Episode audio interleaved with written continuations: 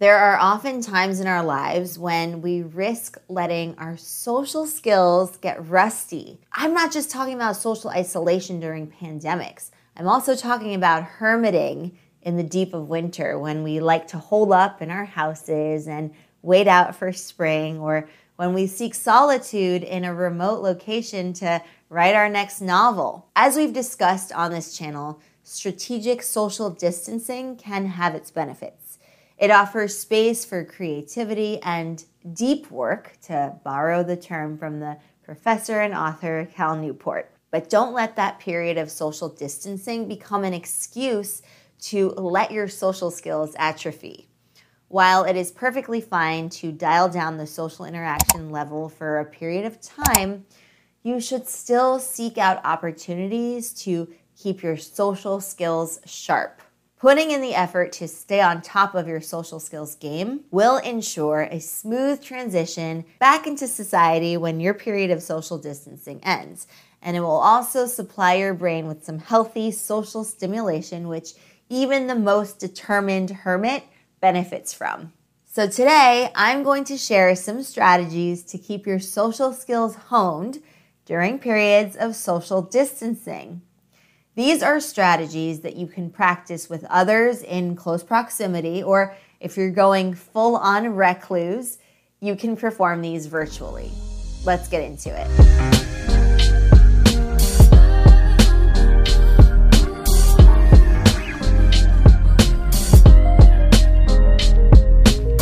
What is up, Explearners? Mary Daphne here of Explearning.co, where we believe social skills are the key to the good life. What is the good life? It's a life where you call the shots, you have a crew you can count on, and you're on a mission that you care about. Now, before I jump in, I wanted to tell you about a great free resource that we've created for the Explearning community. It's a comprehensive small talk guide.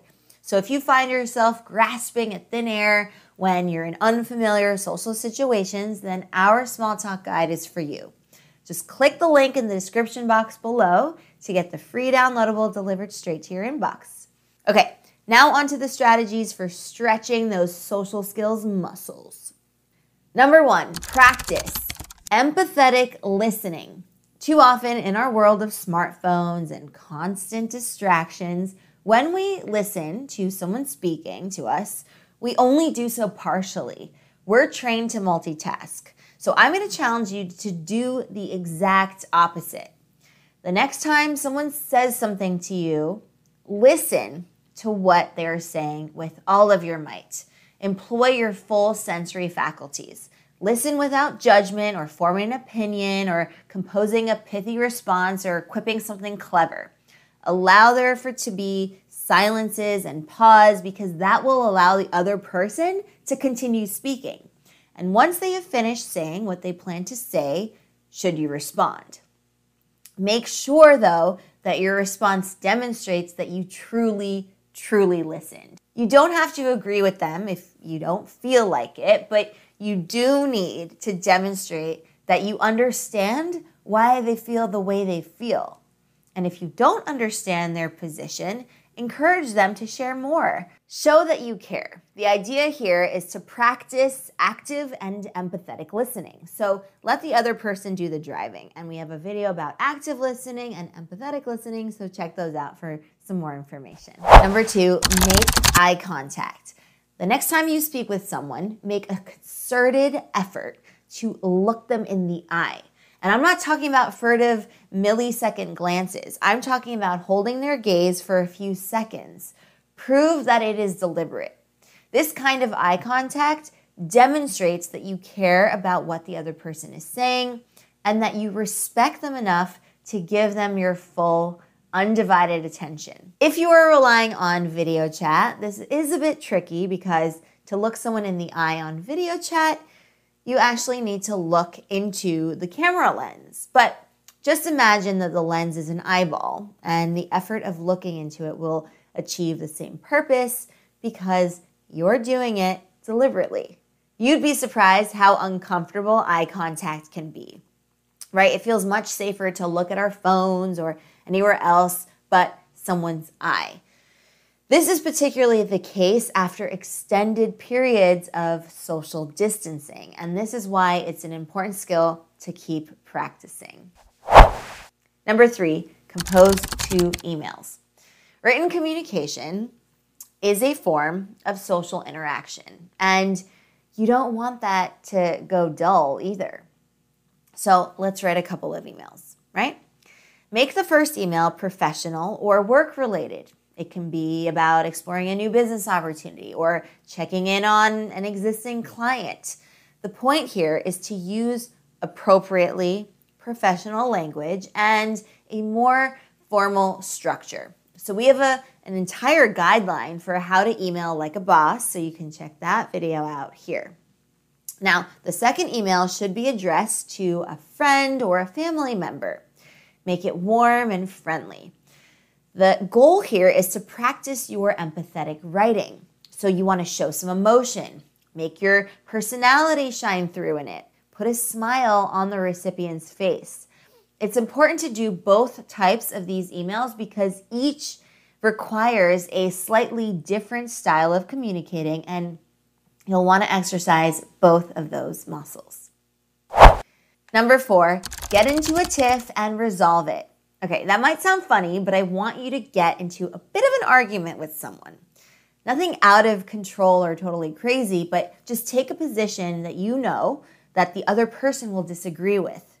Raise the tempo just a little bit above average, and once you've done that, it's time to bring it back down. Demonstrate that you see the other person's point of view. Find a middle ground and settle the dispute. The process of managing conflict forces you to use a wide range of important social skills, all of which you'll want to keep sharp during your social distancing.